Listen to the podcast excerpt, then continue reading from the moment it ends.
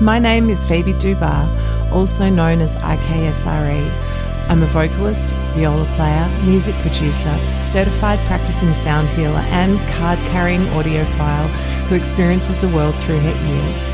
And over the coming weeks, we're going to dive deep into the topic closest to my heart sound. What is it, and why does it make us feel the way that it does? We'll speak to experts, and I'll even treat you to a few sound healing practices along the way. Welcome to what is Sound? Recorded on the stolen lands of the Bunurong and Bunurong people of the Kulin Nation. Always was, always will be.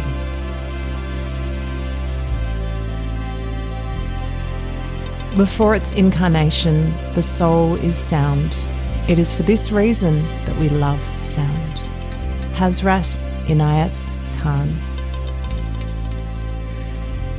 So, today I have the absolute privilege of chatting with someone who I've been in awe of since starting my own sound healing journey. She started as a internationally renowned singer who spent years on Broadway and touring abroad, and now she's an educator, speaker, recording artist, a world authority on sound medicine and the power of alchemy crystal singing bowls, and an all-round shining light. Did I miss anything? Would you please introduce yourself to the listeners? Hi, everyone. I'm Jeralyn Glass, and I'm coming to you from Los Angeles, California. Welcome, welcome, Jeralyn. Thank you so much for agreeing to be interviewed. You're the number one person I thought of when I thought, who am I going to speak to about crystal bowls? And I just went, right, I'm going straight to the source. So I was so grateful that you said that. Yes. So thank you very, very much. You're welcome. I know it's so much fun when you reach out just on a lark and yeah. then the doors open. Exactly. That's what happened with my yeah, with my very first summit. Same thing. And it was like, oh, okay, this is supposed to be. So Thank thanks you. for inviting me. Thank you. So first of all, I would like to ask you a question that I ask all interviewees, uh, which is what is sound? Mm, sound for me is is music. So I I can't because sound can be just noise. Sound can be abrasive, but sound for me is music. Sound can be vibration. I'll just keep coming back to it. Sound for me is is music, and music is an expression of the human heart. So I have um, just a very deep connection to music from the time I'm a little girl. I remember singing and knowing that that was the path my life was going to take. So, music is that language that brings us together. It's the universal language. And that for me, when we talk about sound, I always think about healing sound or connecting sound or sound that's um, of the heart. Amazing. That is so beautiful. And I definitely resonate with a lot of with all of that actually. Absolutely. It's it's so powerful. So, so powerful. So I guess look, where to begin? I was wondering where I'd start this interview and I guess given that this will follow on from talking about uh, crystal bowls in general, I guess I'd love to start um, with you breaking it down um, to the absolute basics with the bowls. We'll come back around and talk about your journey in music and your personal journey and stuff. But I think to begin with, I'd really love for you to break it down for an absolute beginner. So, someone who's never even heard of a crystal bowl, who is looking at those beautiful things behind you and thinking what beautiful vases you have or vases. I know my sister once asked me, she said, Can I put a plant in there? I was like, Good, but I wouldn't. my husband actually laughed and said, Babe, imagine if something happened to us one day and someone just, you know, came into our house and inherited all your stuff. They'd just think that you had some really beautiful vases. so, do you have a big collection of crystal bowls? I wish I had that many alchemy bowls. I have four. I have quite a few okay. more quartz bowls, but I don't use them so much. One of my friends said once you start using the alchemy bowls, you won't go, you won't want to use the quartz bowls anymore. They're still I still use them and, from and, time to time, but the alchemy bowls are just so special. I never used them. So uh, when I did hear the white frosted ones, the classic uh, quartz bowls, yeah. Um, and those were kind of came into being in the 1980s. I don't know if you know the story, mm. but that they were used in, in, Silicon Valley in the computer world to yeah. cook computer chips. So, and then they, it was discovered that they could make beautiful sounds and etc. So, um, I never used them. so I, I was exposed. Them. I, I, the first singing bowl that I mean, I had used the um, Himalayan bowls for many years as a singer. I, I had a set of four of them, and when I was traveling and concertizing and doing opera, etc., I'd, I'd take them with me and I'd put them on my belly and I'd do my warm up and my meditation before performances. So I knew the metal bowls and I loved them. And when I first heard the crystal bowls, I heard the alchemy bowls, and that was about 16 years ago.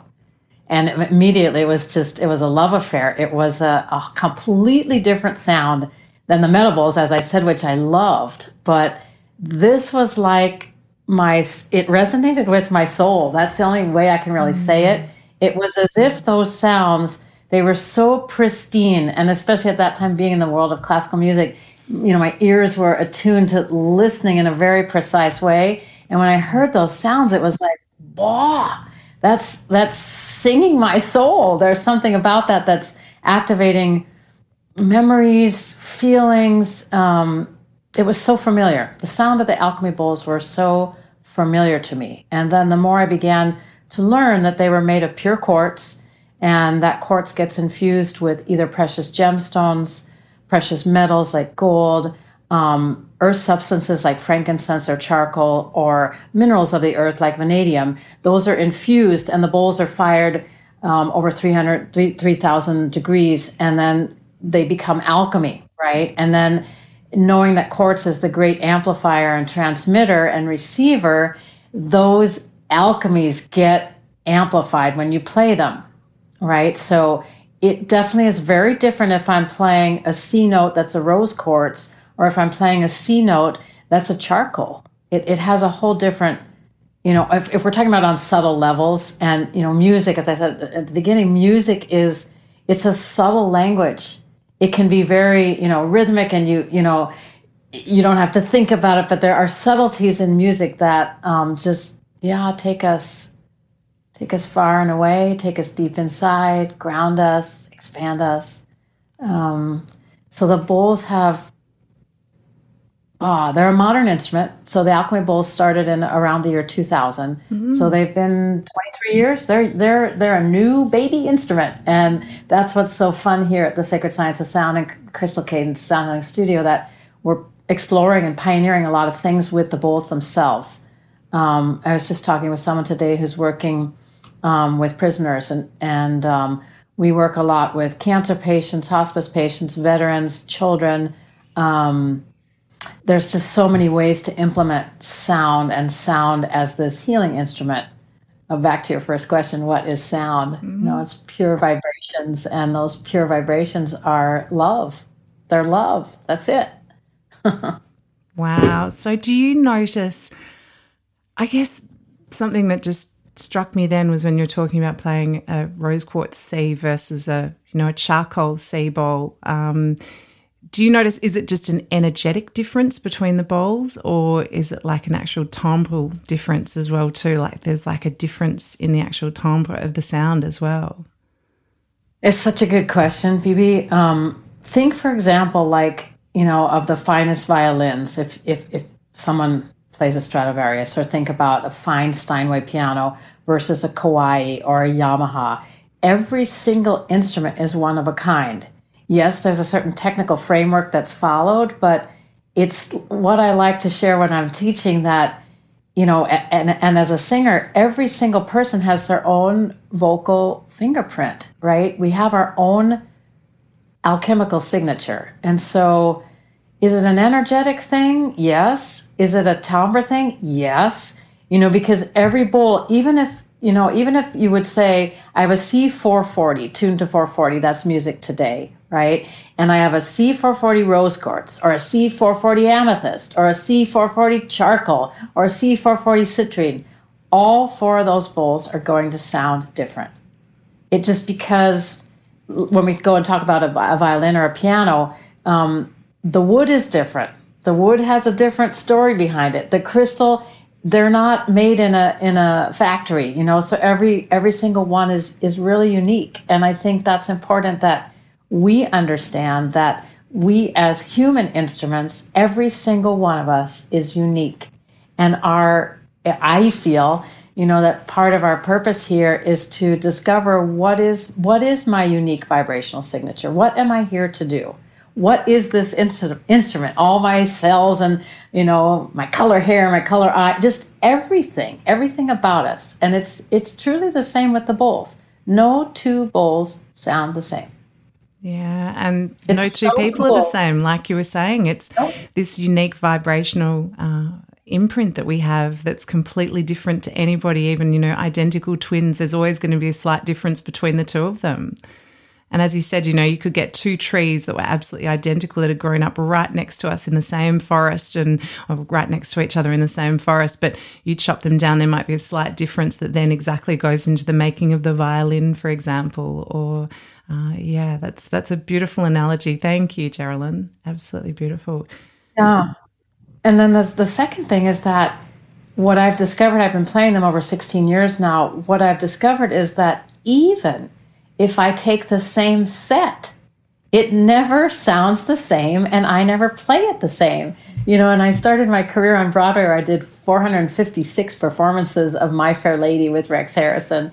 I was the youngest in the cast. And I learned you know you learn a technique and of course you have to be professional and repeat what your your dance moves and your songs etc but you have to make it new every time. It's up to us. You can never do anything by rote. And music again is really something of the heart. You know that well. It it it's it's a heart and soul activity right? And so i think our biggest maybe it's not a challenge, but our biggest responsibility is to learn to be absolutely present so that I can give and receive the impulses in that moment because the same orchestra will never play the same. The same set of bowls will never sound exactly the same. And that's the beauty of it of that music can call us to a kind of presence. And when we're in that presence, so much can happen so much transformation, healing, release, um, new beginnings. So much can happen if we allow ourselves to be called to that kind of presence and really hear the individual songs of the bowls themselves. Yeah, and and the audience as well too. You know, adding the audience into yeah. it as well too. Once you throw that into it, you're responding to their energy as well too. And and a different audience on a different night will bring out a different performance or a different um, experience in the performer as well too, or the person that's that's that's playing the bowls or singing the song or playing violin in the orchestra. It's uh, yeah, it's it's this magic coming together. And I guess that's as well why, you know, great musicians become great or great, you know, healers, sound healers become great at what they do because they are actually responding to those things rather than just doing it by rote and going, okay, now I do this and then I do this and it's um but even still I guess there would still be an impact, wouldn't there, of the people around them.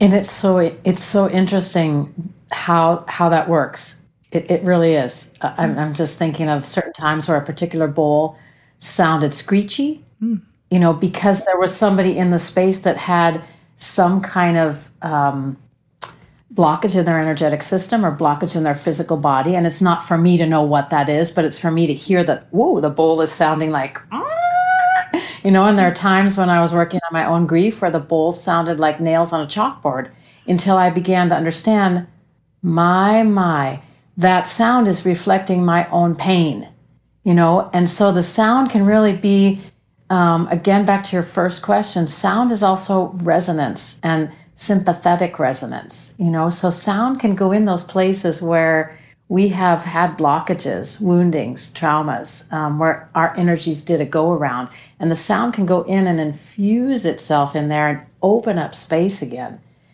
I mean, there's just, there's so much to say about about this way of working and about the crystal bowls themselves. And I think for those who have never heard them, um, because our bodies are quartz like in structure, Our cells are quartz like in structure. Our bones uh, in, in, our very blood are, are crystal, crystals. Um, so we can receive that kind of sound easier than the metal bowls. And I still love the metal bowls, but they're a whole different thing.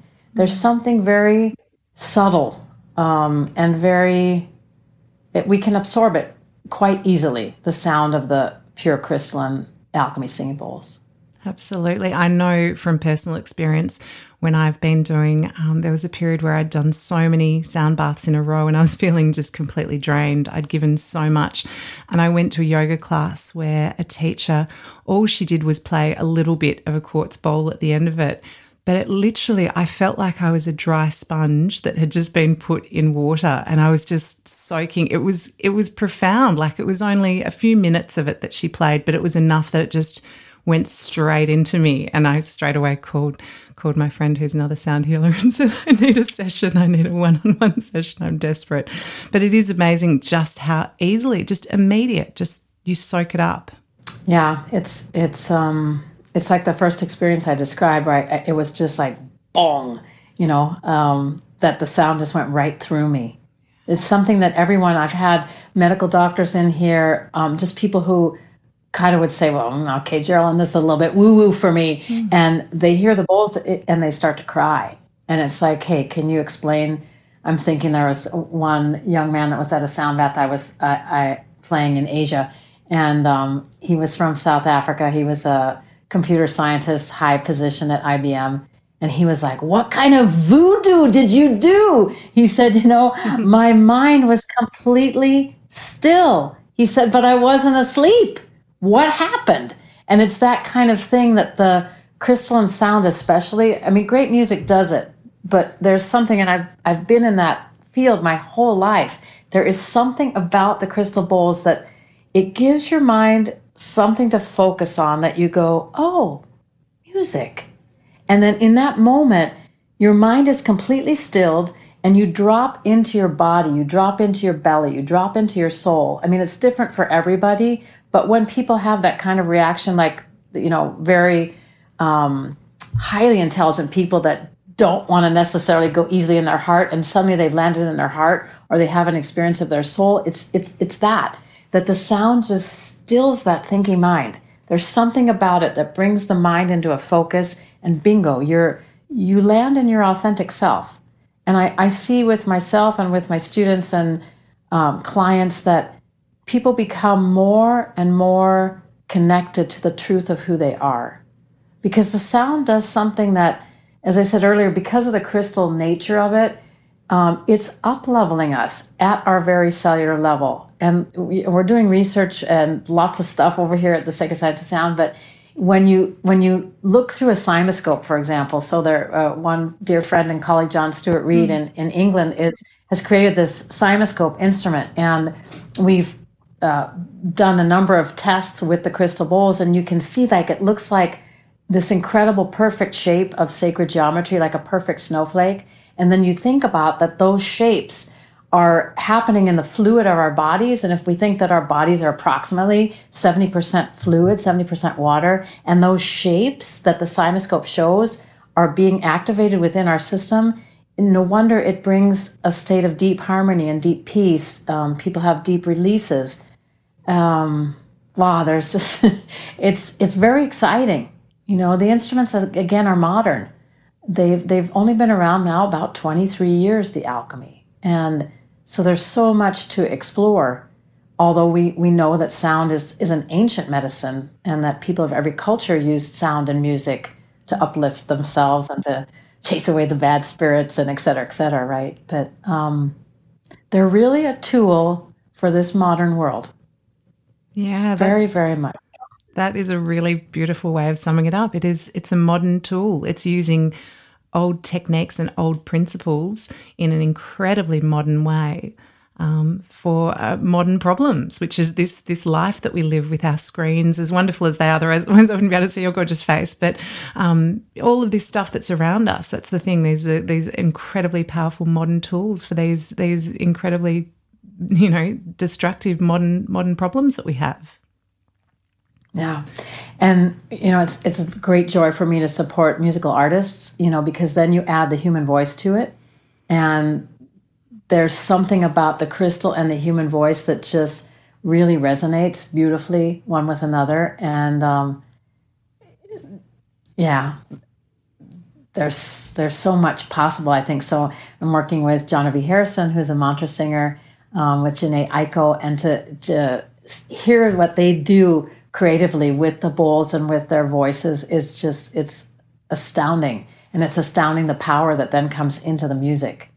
Uh, we've done a few albums with vo- voice and music. Um, with the jazz trio, I've worked with Victor Wooten, who's a great, incredible bass player, and we've done bass and bowls. So it's it's really nice to, as a musician, to start to bring those more and more into all different styles of music. I've recorded a couple arias with string orchestra and the bowls, you know, so this big classical voice and the bowls holding space. Um, again, music is the language that connects us all, no matter what race, religion, culture, language, um, anything, you know. And so all styles of music can hold having the bowls in them. And that part for me is is great, great fun to yeah. see how that how individual that becomes. That's beautiful. Actually, on the voice as well too. The obviously the healing power of the voice is incredibly um, well, incredibly powerful, you know. Um, how would you speak to that in terms of your own voice and and how you found using your own voice um, in more of a healing modality? Me personally, I mean, music and singing has always been something that just quickened me, just brought me right to my core. Um, and there's nothing more beautiful than being this human instrument, which we all are. You know, many people will say, Oh, I can't sing, and I've been told, you know, don't sing, but I would encourage everybody because everybody can hum.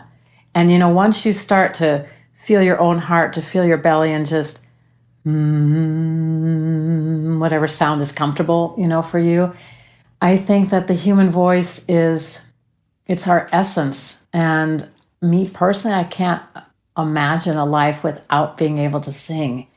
It brings so much joy. It, it's a way of when it, it goes beyond what we can express in words. It goes beyond this human touch. And I, will always say that singing, especially, it, it takes me into that realm of the sublime. It's just, there's no words for it when you land there. Mm. So I would highly encourage everybody to discover what is their human instrument? What is their vibrational signature? As we talked earlier it's it's very personal for everybody. And just to have the courage to hum uh, to sing songs you love under the shower to move your body. Singing is the most natural it's the most natural expression. And it's a shame that many people get that gets blocked or shut off when they're young because they're told they can't do it. And you know then you have issues with your throat chakra and expressing yourself in the world. And I'd say one of the things that I, I love to do a lot is just, you know, put your fingers at your jaw joint and just yawn. And you feel your jaw joint unhinge. And in that moment when you're yawning, you can feel this whole channel moving from your throat down. I can from my throat down through my pelvis and out uh, my down my legs and out my feet. Mm-hmm. You know, so to just ah, and just to experiment with your own ah, just experiment with letting your own sound really have a space and a place that's sacred and that's intimate for you to vibrate your your sound you know? It's sound you know we talk about we're in sound health um, sound is crucial to being a human being, I think. Yeah, wholeheartedly agree with you. And it is such a pity, isn't it? You touched on the, you know, being told that you can't sing when you're young. Um, and it's such a pity. I've got a a daughter, my daughter is five and a half years old, and she sings the whole time. I mean, it helps that she's surrounded by music at home, but she's constantly singing, and I'm constantly encouraging her. And you just think so many other children are exactly the same, but then there's this point at which suddenly, you know, they just stop for that exact reason because they're self conscious or they think, oh, I can't sing. Someone told me, you know, you can't sing, so you stop singing. And then it then becomes singing becomes like a profession. Oh, I can't sing because I'm not good at it. It's like, yes, everybody can sing. Fair enough. Don't go and try and ask someone to pay you money to do it. That's a whole different thing. But in terms of singing for your own benefit, you should absolutely do it. Agreed. Yeah. Sorry, just smiling at singer, but uh, just agreed. You know, it's um, it's such a natural. I'm, I'm just thinking I've been reflecting. I'm writing a book uh, with Hay House. Uh, it'll the, the, we have a card deck, uh, an alchemy, uh, uh, a crystal sound healing oracle deck that's coming out in May, and um, it'll be in Australia through through Amazing. Hay House. And um, it just it made me, and writing the book, which will release at the end of this year, made me reflect a lot about just a life in music and how after performances I would be so critical. Like that note could have been better. That phrase could have been better. That could have been better. And just the ways in which we self criticize and self sabotage, and how important it is for all of us to be kind and loving. And as my singing teacher used to say to me, take the question mark off your back. Like if you create space for yourself and give yourself permission to express, you become more and more and more natural, more and more the truth of who you are. And I think this is so important because uh, we're we're so quick to judge ourselves and as you said, you know, then to say, oh well, okay, it's not good enough. But this natural expression of the human voice is it's a gift that everyone has, you know, and it's important that we express that. And when there's shaming that's done around it, it's important to unwind that and to find that space where, as I said earlier, when you when you yawn, and you feel that connection from your throat down out the soles of your feet, that you just feel there's permission and there's space for me to, you know, sing my song, whatever that may be.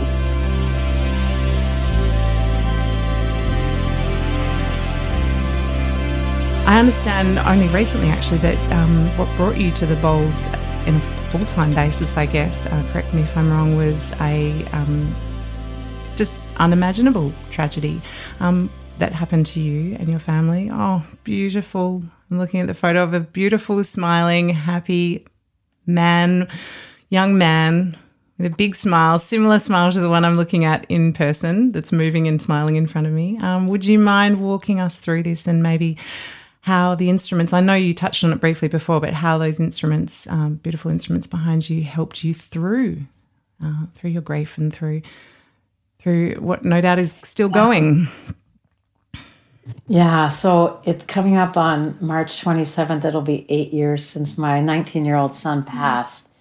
And, you know, we never know what's in store in our lives. We have our dreams and we have our visions, and, you know, life unfolds as it's supposed to unfold. And so as I look back and thread the threads together, or let's say weave the pieces of my life together, which I'm, I'm doing a lot of now for the book, I mean, a lot of reflection of you know why was why did this happen? Why did that why was i there? Why this job? Why this friendship etc and everything makes it really does make perfect sense. And so if i begin by sharing that my son dylan which means born of the sea and uh, he was named so because um, when i was pregnant five months pregnant we went uh, swimming with wild dolphins. And mm-hmm there was a beautiful pod of dolphins that just kept swimming around my my nice belly where he was growing. And so i that was what he was called. That's his name dylan. Uh, dylan sage is his middle name. And i when i was living in germany at the time singing all over europe. And um, i started a kids foundation i felt just like what we're talking about now i felt really strongly that it was important to bring young people together through this language of music so we had kids from all different countries um, the language there, of course, was German, but we spoke in French and English and Italian or whatever, depending what what uh, country the children were from. And we built these uh, original musical theater productions.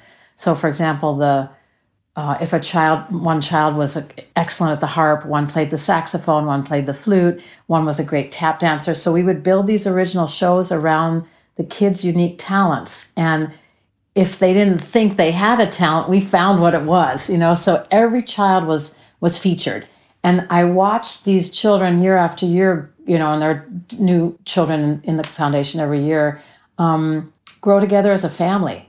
And that, again, that heartbeat, the thing that held them together was this unifying force of music. And then the money we raised, which was about 30,000 euros every year, went to music therapy. So that kids in Germany that had either lost a parent or there was an illness in the family or whatever got very easy uh, music therapy. Yeah. Um, there was a lot of things that we did with the foundation, which were really, really wonderful. Kids for Kids World Foundation, it was called.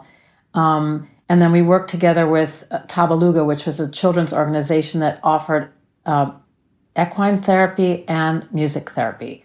So every year we'd work together with them and, and donate instruments and finances, etc. So the kids in the productions would often enter a music contest in Germany called Jugend musiziert, so making music in youth.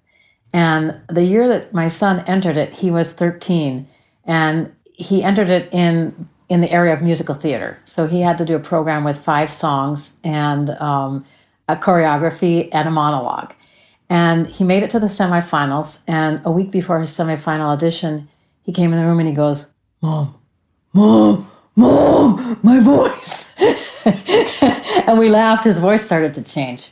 And um, so at that point, I had never guided, I, I had never guided a young man through a voice change. So I talked with colleagues, um, a tenor and a baritone professor of singing, and they said, yeah, just here's a couple of tips and you go easy and you know see it's different with everybody. The larynx in, in young man is growing five times as big. It's it's expanding rapidly which makes the voice creak and, and jump and all that stuff. So um, dylan made it to the semifinals of that contest and a week before the semifinals the voice started to change. So we played the bowls so I had a set of seven bowls at the time, and I had had them since he was just about eight years old. And he would always say, "Me, mommy, bring me, bring me to bed with my with my sound blanket." So he knew those bowls inside out, and we worked every day. He picked one particular bowl. So interesting now because at that time I didn't really understand it,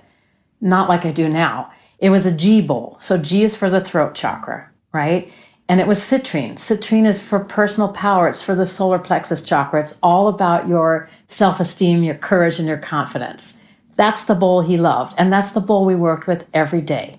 And he got up a week later to sing his contest, and we had lowered all the keys, and he was very comfortable. And he said, "My name is Dylan, and since one week I'm no longer a soprano."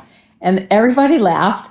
And I watched him sail into his program, not knowing what his voice really would do.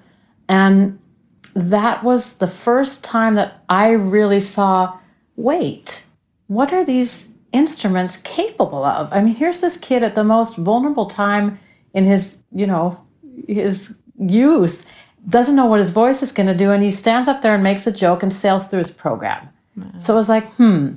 And then I had more of the students that would just start to cry, would move through blockages. They would choose a bowl, they would play with that bowl, and stuff was happening. But at that time, I was not trained in, in uh, music therapy or was not doing sound healing at all. I just had them as instruments that I loved.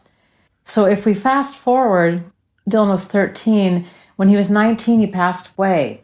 And after like five, I mean, the, there's so much to share, but on the night that he died, he started communicating with, with me through sound vibration.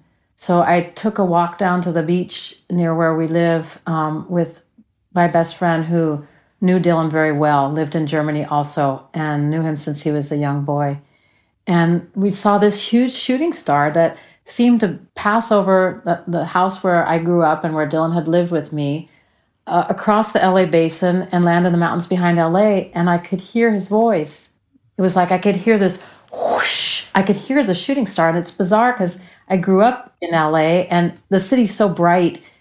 I've never seen a shooting star in the city. I mean, up in the mountains, but not here, more, you know, in the mountain mountains, not here in Los Angeles. And um, there was his voice, Mom, Mom, Mom. It's like you always said. It's like we always talked about, I'm home, I'm with God. And it was like, wait, wait, wait, wait, wait, wait. You know, you're you're so in shock because a, you never dream you're going to get that call as a parent, you know, or if you've ever dared to think about it, it's always just like a no, not in my life, you know. And you're in such shock because you're here one moment and then we're gone the next. It's that, you know, death is final. It's final in that physical form. And there he was communicating with me through sound vibration. And it was like, this is, and, and it went on. It just, it went on and on and on. Um, and it's got on till it, it's today. And so five months in, he just started bong, bong, bong. Mom, call the bull dudes. We're to do sound healing. And I'm like, what? We would have these kind of conversations. We would talk back and forth to each other. And I said, I'm grieving you. Leave me alone. And it was like knock, knock, knock. I was sitting in the kitchen at the kitchen table. I'll never forget call the bull dudes. We're to do sound healing. I'm like, oh God. Because he, he was so funny and he was six foot three and 230 pounds. He was big, he was strong, and he was very smart and very funny. And he knocked for three days, call the bull dudes. And I finally got on the phone and called Crystal Tones and talked with one of the owners and just said, This is what happened. I lost my son and I'm a musician. And he's telling me that, you know, we're going to do sound healing. I said, I have a set of seven bowls that I got many years ago. And that's how it began. And that was 2015. And I picked out bowls from the beginning. I, I see, I still at this point wasn't that into like what notes go with what chakras, what do these notes mean, etc. I wasn't into that at all. I picked out the, the bowls that I ordered. I ordered 11 bowls um, by Alchemy because I thought, what could possibly connect me to Dylan? I chose selenite, which is grounded white light. I chose celestite, connection to the celestial realm. I chose charcoal for clearing and cleansing the grief. I chose ruby for transformation. I chose rose quartz for the heart. And when those 11 bowls came, I started to play the selenite first. And it sounded like nails on a chalkboard. It was the most excruciating, ugly sound. I, I was like, what have I done? And only later, as I said, did I realize that that was, it was reflecting my own grief, that it was the vibrations of my own grief. But I'll never forget that first playing with the bowls when they arrived. Um, there was like a misty white substance in the room with me, and he was guiding me what to do because again, I'd only played them as instruments and we'd had fun with them, but it wasn't like I wasn't giving sound baths. I wasn't, it, I just loved them for myself and my students. But now came something so different. Um, and I played and I played and I started making sounds that I could not make in therapy. I was in grief therapy six hours a week trying to figure out what in the God's name had happened and how could I ever go on with my life? And, you know, Dylan is my only child. And um, so suddenly things were coming out of me groaning, keening, moaning, screaming uh, that I couldn't express in words. So when I say that sound has the ability to go even beyond where words go, we have the ability with sound to express the what what I deemed at that point in my life was inexpressible was that grief. Like it was too big to be expressed. But there it was being held in the sacredness of those instruments. I was making sounds, and then I got up to go wash my face and go to the bathroom, and I saw that there was light in my eyes. I'll never forget that moment. It was like, what happened?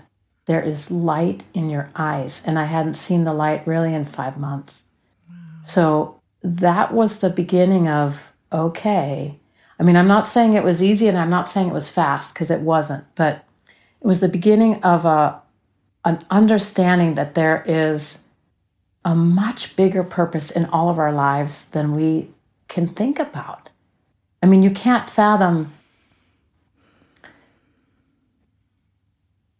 how do I say it to you? Like, to understand that Dylan and I had a soul contract, and I'll tease with him now and I'll go, I don't ever remember agreeing to that. And I didn't sign that soul contract, Sonny. So don't, don't tell me that. But it's like, Mom, we have a soul contract.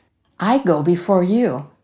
We create a bridge, heaven and earth, and sound is the way it's like, don't tell me that, son. Like, really? Like, I mean, like, really? You know, and it's like to understand now, going on eight years later, I get it. And I get what kind of love that is. And I get that we all have a purpose bigger than what we might imagine. And when we tune into that, and I don't mean in any way that you have to lose your child, God forbid that for anybody, you know, but when we suffer with illnesses or lose a parent or whatever in our lives, the things that we think are unsurmount- insurmountable, there is a bigger purpose and a bigger strength that we're that's grounding within us. And I came to learn that I had to accept that this was how our relationship was going to be and thanked God that I had sound and music as a vehicle to hear him, to express and he he you know, he loved singing, he played the piano, he was a great piano player and so music was always that thing that connected us. And it, it, it still does.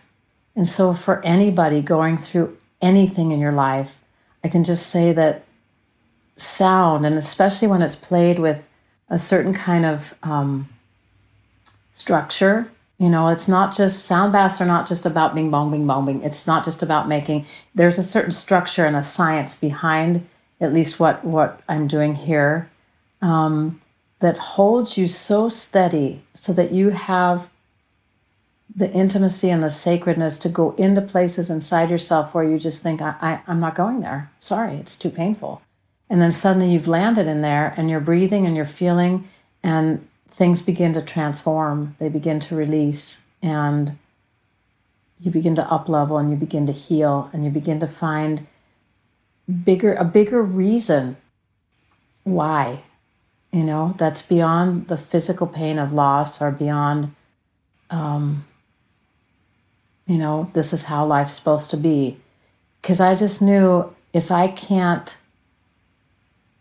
if I can't move through this, like I went to grief groups where the parents had lost their children 35 years ago, Phoebe, and they were still grieving them. And it's like, I, I can't bear that. If I have to be in that kind of pain the rest of my life, God take me now. Like, I just, mm-hmm. I can't do that. And to recognize that sound can be that thing. It really can be a medicine. And that's what it's been for me. It's been a medicine. Is it easy? No. Does grief go away? Yes and no. Is there always joy? Yes. Is there sadness? Yes. Does music hold me in this vibration of love? Oh, yes. And does that love transcend everything? Oh, yes. Wow. Thank you so much for sharing that incredibly personal story um, and the way that you were able to move through it or continue to move through it because as not that I could imagine because I just can't possibly imagine but um, that that the the the grieving process is something that will continue forever.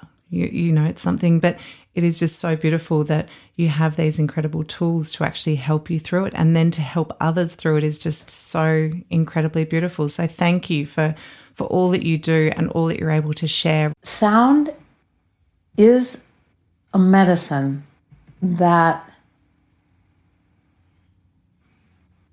as i lay in my bed and thought if i don't do something i will never get out of this bed so, what are you going to do? I mean, I fought with myself, Jeralyn, what are you going to do? And mm-hmm.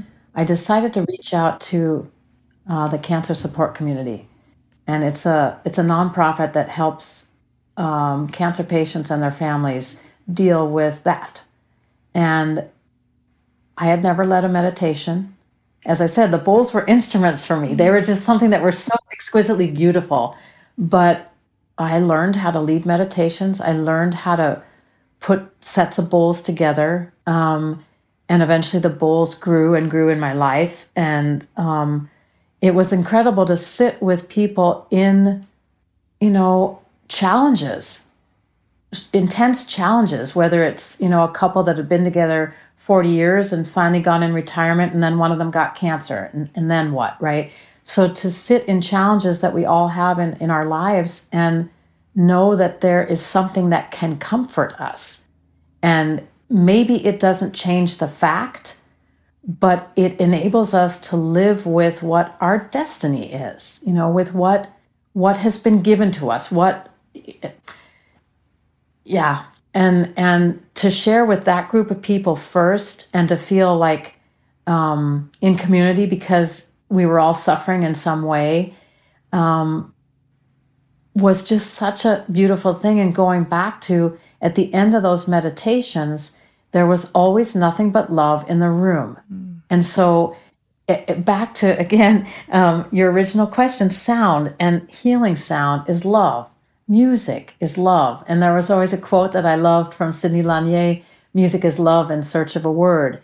It's there's something about this um, vibration for me that comes from the bowls that just connects us heart to heart. Everything else washes away. And there's something about the crystal that just clears, cleans, protects, uplifts, um, revitalizes, regenerates, rejuvenates, all these kind of words that helps to bring a wholeness.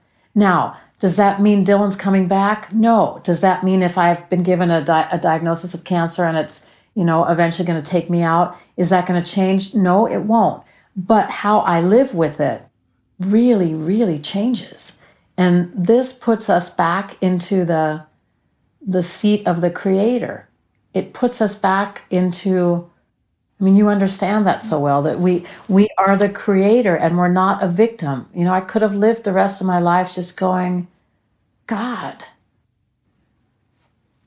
you know, a victim to um, loss of a child, but no, it it puts us back in this seat of empowerment where we really say, yeah, who are I? Who am I? Who are you? I'm looking at you and going, who are I? I like who, who are I?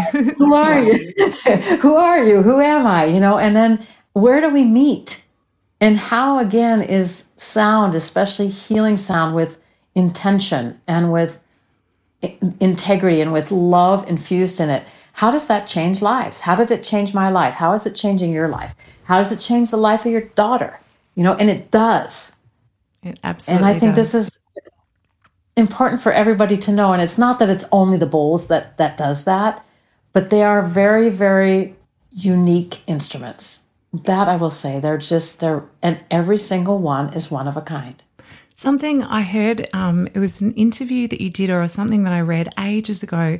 I heard you talking about going into a recording studio and recording the Alchemy Bowls and how pure the tone was, and how the recording engineers couldn't get over how how incredibly pure that tone was. I certainly find that when I record them myself, the the sound wave is just it's like almost like a needle. It's just right there.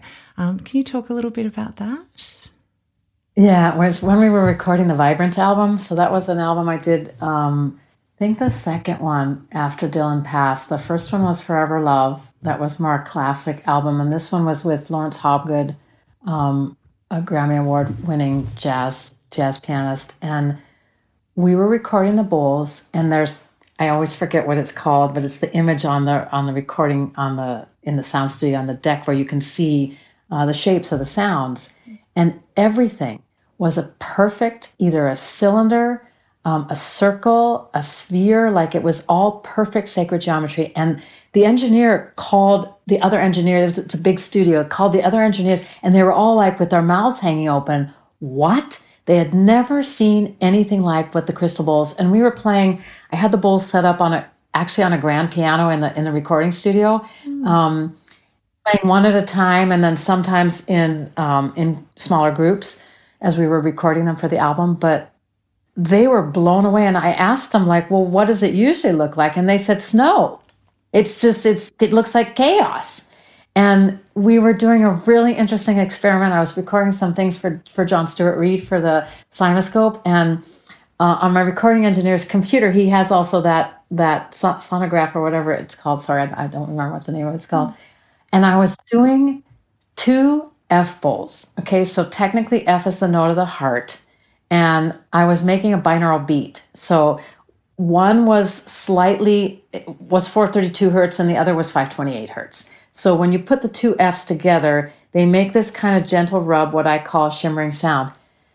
They made a heart shape on the screen. Wow. And we both went, What? I mean, so that I've never seen.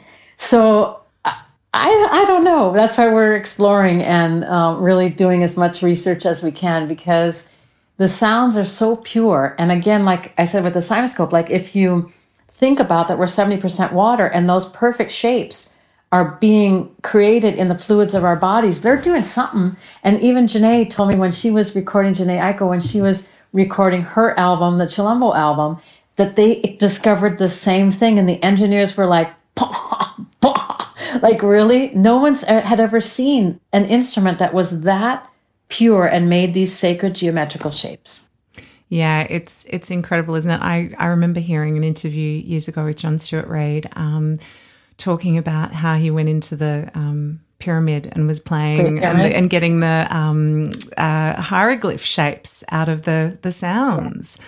It's um yeah. yeah. I'll try and find the interview actually and post it in the show notes. It's an incredible interview. Um and how the yeah, Egypt, the, the Egyptian host that he had with him who was sort of looking at him like he was crazy at first and he was looking at him going, Oh my God, I can't believe what is this magic? You know, there's so much that we don't know. We're just learning little bits here and there, but there's still just so much we don't know. And it's almost like a bit of a surrender, isn't it? Like it's that surrender going, we don't know everything, we can't know everything, and just surrendering to the power of it and going, it does have this immense power. Phoebe, I think it's really what you know, and I know I knew that from music. Like I knew that from especially great pieces, but it doesn't matter what style, but great pieces of music when you come to the rests, when you come to the silence in the music, there's so much poignancy that's made from the spaces in between. You know, so whether we're moving and we're dancing, and you know, depending what rhythm we're in, or whether you're listening to a great piece of classical music um, or a standard that's just a fantastic piece of music, and then you you feel the silences where the rests are. There's so much contained in that, and I, don't know. It's it's always the space of where there's silence, there's sound.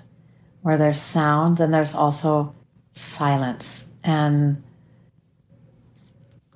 it takes us into the place of truly of the unknown, whether you want to name it the quantum or the cosmos or, you know, without getting too woo woo about it, music lands us in the place of the ineffable. I just, I'll say it again and again because there's no words where we can go. And to think that you know, there's this relationship with Dylan through vibration. You know, my sisters will say to me, I mean, you're blessed. You're so lucky. Or people will say to me, why don't you let him go? Like, let him go where he's supposed to go. And it's like, you don't get it. It's not like I'm not holding him here. We just have this communication through vibration. Amazing. I don't know. Yes, I mean, it's a, it's a gift for sure. Um, but when we can tune into that and allow that place of mystery or however you want to name it, that's where music takes us. That's where sound takes us. Wow. It's beyond all thinking mind, you know? And what a beautiful, beautiful way to to sort of come to the last the last thing that I just wanted to ask you before we wrap up being just, you know, um, if you want to give us some information about everything that you've got coming up, you mentioned the Oracle cards, um, which you said were coming out in May, is it? And your book, of course, as well too. Is there anything else that you've got coming up? You've got your courses, I know, as well, and yeah, thank you for asking. Yeah, I I I do train. So we do 32 hour intensive trainings, and um, maybe you can feel how, intense I get about it, but it's just it's such an incredibly powerful genre, you know. And we'll work in the trainings. There's two trainings coming up coming up in April, and then some advanced trainings in um, June. I'll be doing a live event at Omega Institute in New York. Now we're finally coming back out into the live, and I'm going to start playing live sound baths Yay. here in Los Angeles uh, this month um, working on two new album projects. One I'm super, I'm both I'm super super excited about that will come out towards the end of the year with the book.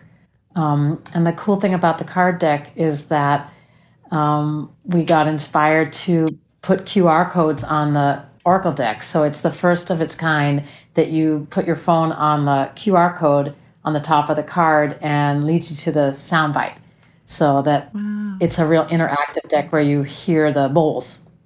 And uh, yeah, I'm we're working on uh, an app that's coming out actually very very soon. The app of the Sacred Science of Sound is called Source, and John Stuart Reid is on it. So we have, you know, Dylan would say to me, "Mom." We've got to bridge these worlds. You know, we've got to bridge the world of science and spirituality and music and sound vibration. What is that? What's the healing power of music and how can it be available to everyone of every culture, of every language, of every age range? So there's uh, a little child on there that leads a meditation. Mm-hmm. Uh, there's John on there. There's Jonathan Goldman, who's a pioneer in sound healing. Dr. Sue Morter, pioneer in bioenergetics. Eileen McKusick, pioneer in tuning forks and then lots of different uh, sound healing things on the app. And that hopefully will be out in, in the spring very soon. Um, and it's called Source. That sounds incredible. So I'm, yeah, I'm really looking forward to that. I, I feel um, there's a lot of guidance from my big angel, you know, of mom, you know, there's a lot we can do. We can, there's a lot we can bridge through music and sound and sound healing and science. And there's there's so many ways that we can connect human beings because it's really up to us to go beyond the politics and beyond you know the bigger things that separate us and come back to the love. That's that's it. And how do we walk as that love? How do we live as that love? You know how do we do it? There's so many things that trigger us. There's so many things that are incredibly upsetting incredibly upsetting how do we keep coming back to that? And for me, that's that's what you asked me is the first question. It's sound. It's sound medicine. It's music medicine. It's that's what brings wholeness. That's what heals, in my experience.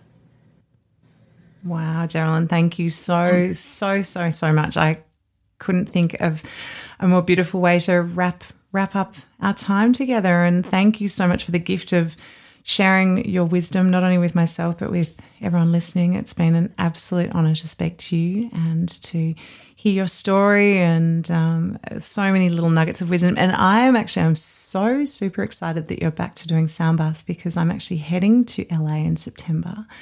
Yeah, so I've just done an album with a LA based musician called Marine Eyes. She and I did this beautiful uh, cross. Um, country. We've never actually met before, so I'm heading over. We've also got friends in um, in, in Mammoth, uh, in Mammoth Lakes, so we're actually going to be heading over for a three week road trip around oh. California in September. So okay, I will keep an eye on the dates and um, definitely pop in. But we'll be spending three or four days in in LA before heading out to Disneyland, of course. So. All right, let's make sure that we meet. I would love to. I would yeah. absolutely love to. So, yeah, thank you so much. And thank you most of all for all that you do. You're an, as I mentioned in the intro, you're an absolute shining light, and um, the world is very grateful to have you in it. So, thank you. I almost left, but it was like, I don't think so.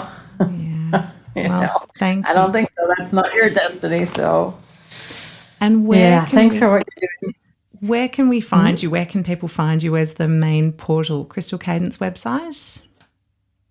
Crystal Cadence website. Mm-hmm. Jeralyn Glass too, but Crystal Cadence is all about the bowls and how you work or train with me or um, how you purchase bowls if that's what you want to do. Um, the classes. Yeah. So that's the main web. The music is all on Crystal Cadence. And then there is a Sacred Science Sound website and Jeralyn Glass website. And then our, our social media is Crystal Cadence LA. Then we have a YouTube channel with lots of uh, lots of free meditations, which is something Dylan said, Mom, we got to make this available to people anywhere in the world that have internet. So there's the YouTube channel, Crystal Cadence, has uh, a huge library now of free meditations and music and songs. Thank you so much, Jeralyn. Thank you so, so much for, for agreeing to be interviewed. And um, yeah, again, thank you for all that you do. Ditto, ditto, ditto, Phoebe. I look forward to meeting you. I do hope you enjoyed that episode and my chat with Jeralyn Glass and her incredibly personal take on the power of sound and how it allowed her to work through her grief in the face of unimaginable tragedy. As per usual, if you enjoyed the episode, please share it with friends, family, and don't forget to rate it on whatever platform you're using. And I'm not seeking financial gain for this podcast, but if you do feel like directing your appreciation somewhere, Jeralyn has chosen that any donations be directed to Minerva University in San Francisco, who are creating a music, health, and wellness lab headed by the New York Times best-selling author Dr. Daniel J. Levitin. You can donate to the cause via EFT or check, and I'll add the details to the show notes. I'm going to leave you with a short sound bath which Jeralyn has gifted us. If you can, take time out to close your eyes and go deep, but if not, just allow these beautiful sounds of the alchemy crystal bowls to wash over you. And I hope to see you next week when we chat to someone who has a very different take on sound and vibration. Until then, keep your ears and hearts open.